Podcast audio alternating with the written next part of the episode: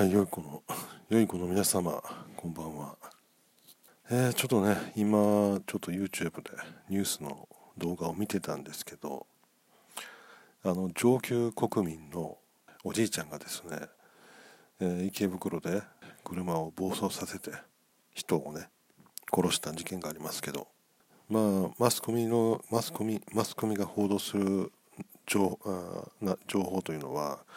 結構もう断片的というかもう結構もう雑な感じなんでまあニュース動画をねちょっと見ただけでは事件の詳細まではよくわからないんですけどまあ私がちょっと5、6分足らずの動画を見ててですねちょっとふと思ったのは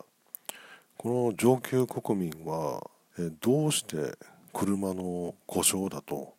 思ったんでしょうかね。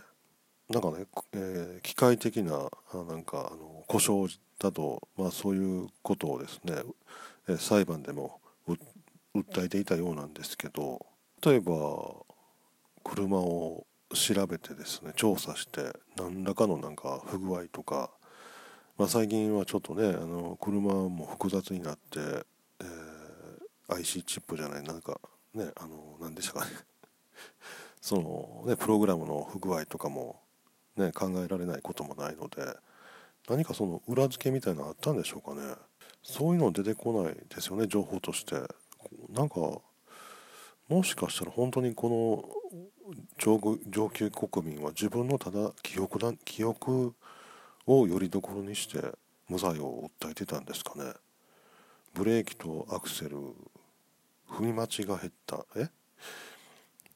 踏み間違えたと踏み間違えたのか。いやブレーキを踏んでたけど車が前進したとか、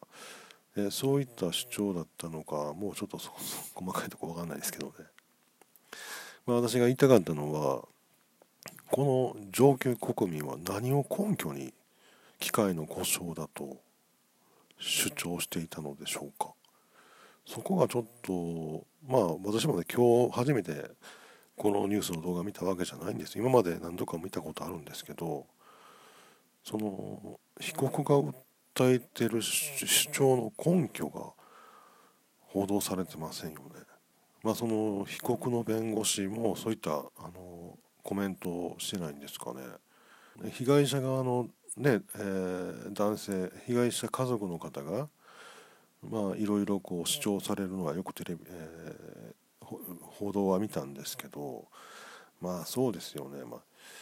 被害者の方がまあマスコミに対してああだこうだ言えないという、まあ、そういった事情もあるかもしれませんねただね、私が不思議に思ったのはこの上級国民は何をよりどころにして無罪を主張していたのかここが少し気になったんですよもしご存知の方がいらっしゃいましたら電話してきてください。